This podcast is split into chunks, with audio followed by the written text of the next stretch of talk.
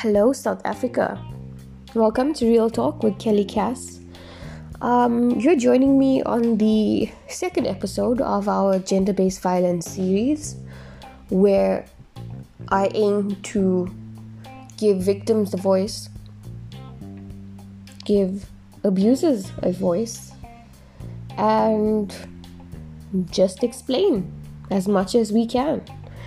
You know, it's I truly do believe that education is key with any matter that we may be facing as South Africans, and gender based violence is a matter that people are. They seem to have drawn out their own conclusion about. You know, many people assume that gender based violence only has to do with a female being the victim. Totally untrue. Males are just as affected by violence and abuse in the household as us as females maybe. They just don't speak out about it. Um, it's more i feel like like men struggle to speak out about this because of the stigma attached to speaking out as a person that's been abused let alone being abused by a female. You guys know how it goes. Ego plays a massive role in this. So we need to make it okay to speak out. We need to support each other. It's not about women versus men. No, it's about us versus the abusers. We need to put an end to this pandemic, and the only way to do so is to support and educate each other. Use our voices. That's the way you would do it. That is the way we're going to work through many problems in South Africa is by using our voices and standing strong for what we believe in. Just because what your thought process and your mindset may be is not accepted by society because it's not the cool thing to do does not mean that you're wrong. You guys need to understand this. We need to get away from this sheep mentality and start making a real change with real opinions, unique opinions. You know, just because I say A, you don't need to say A. You are, you have the right to say B. So let's enforce that and let's get used to behaving that way for the sake and sanity of ourselves and our country and the future of our country. All right, so last on the last episode I told you about the three amended bills that have been set through for commentary. Um, by by that I mean that you, us as South Africans, have the ability to go through onto the Parliament site and comment on these bills. Comment, th- put through our suggestions, critiques, whatever it may be, and just get to know the type of law that's going to be enforced in our country. We have until the 9th of October to get this done. So let's get straight into it, guys. I don't want to keep you long. I'd like to provide a summarized version of these acts or amendments, and we can take it from there. You're welcome to send me an email and we can chat about the acts. I can also send you the full acts. Um, also, just a bit of a disclaimer I am not a lawyer, I am simply going on my legal knowledge and explaining as much as possible. Um, you're welcome to correct me if you ever find that I say anything that may be incorrect. Like I said, this is a learning process. We are here to educate each other, you know, and support each other and build on each other's skills. Cool. So you have the Criminal Law, Sexual Offences and Related Matters Amendment Act, Amendment Bill that we will be discussing. You have the Domestic Violence Amendment Bill, and we have the Criminal and Related Matters Amendment Bill. I'm going to touch through on each of them really quickly. I'm going to start off with the Criminal and Related Matters Amendment Bill. The purpose of the Criminal and Related Matters Amendment Bill is to amend the Magistrates Courts Act 1944 so as to provide for the appointment of intermediaries and the giving of evidence through intermediaries in proceedings other than criminal proceedings, the oath and competency of intermediaries, and the giving of evidence through audio visual link in proceedings other than criminal proceedings, the Criminal Procedures Act 1977 so as to further regulate the granting and cancellation of bail the giving of evidence by means of closed circuit television or similar electronic media, the giving of evidence by a witness with physical, psychological, or mental disability, the appointment, oath, and competency intermediaries, and the right of the complainant in a domestic related offense to participate in parole proceedings the Criminal Law Amendment Act of 1997 so as to further regulate the sentences in respect of offences that have been committed against vulnerable persons and the Superior Courts Act 2013 so as to provide for the appointment of intermediaries and the giving of evidence through intermediaries in proceedings other than criminal proceedings, the oath and competency of intermediaries, and the giving of evidence through audio visual link in proceedings other than criminal proceedings, and to provide for matters connected therewith. A bit of a mouthful. It does sound quite repetitive, but if you guys just go through this, read through these acts by yourself if you don't understand what is being amended. But sorry, just so you guys do understand a little bit more. The new the bill that that's been made public, they indicate to you on this bill what has been amended and what's new. So it's pretty simple, and you have a little key at the beginning that will tell you, okay, this is what you look out for. So I would advise you guys read through the original act so you can totally understand what is going on here. Then we've got the Domestic Violence Amendment Bill. The purpose of the Domestic Violence Amendment Bill is to amend the Domestic Violence Act of 1998 so as to amend and insert certain definitions, further provide for the manner in which acts of domestic violence and matters related thereto must be dealt with by certain functionaries, persons, and government departments, further regulate obtaining of protection orders in response to acts of domestic violence, delete and amend provisions of certain laws, and provide for matters connected therewith. Guys, so just briefly, what's happening is that the, these amendments are now building on the laws that we already have. That's why they're called amendments. Um, we're now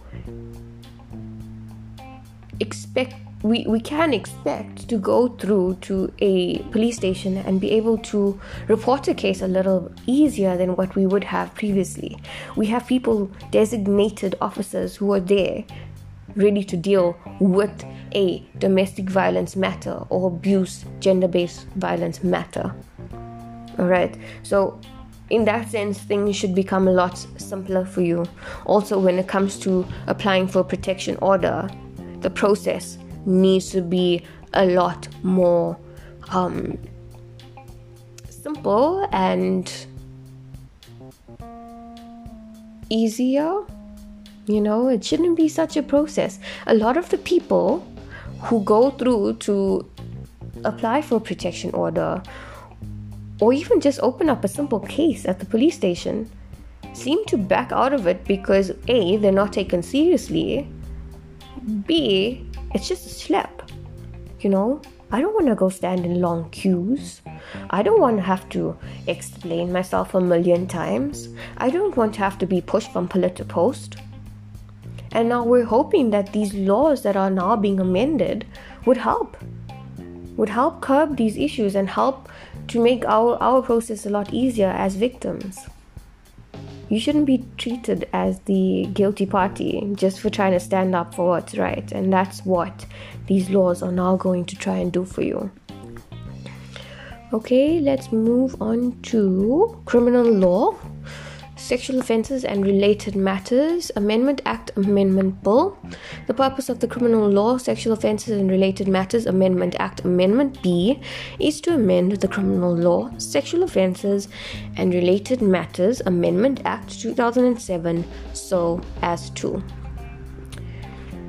extend the ambit of offences of incest, introduce a new offence of sexual intimidation further regulate the inclusion of particulars of persons in the National Register for Sex Offenders, make provision for certain particulars of persons who have been convicted of sexual offences to be made publicly available, extend the list of persons who are to be protected in terms of Chapter 6 of the Act, further regulate the removal of particulars of persons from the National Register for Sex Offenders, and further regulate the reporting duty of persons who are aware that sexual offences have been committed against children, and to provide for matters connected therewith. Now, guys,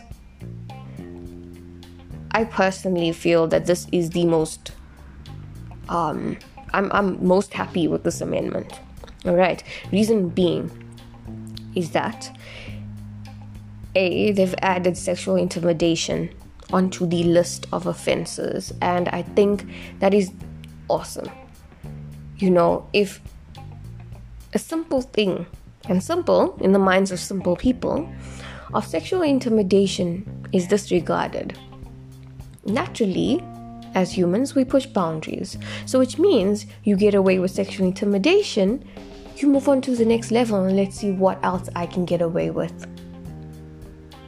The catalyst of rape and abuse and you name it, whatever else is happening human trafficking, kidnapping. The list goes on, guys, and it's probably going to get longer at the rate we're going.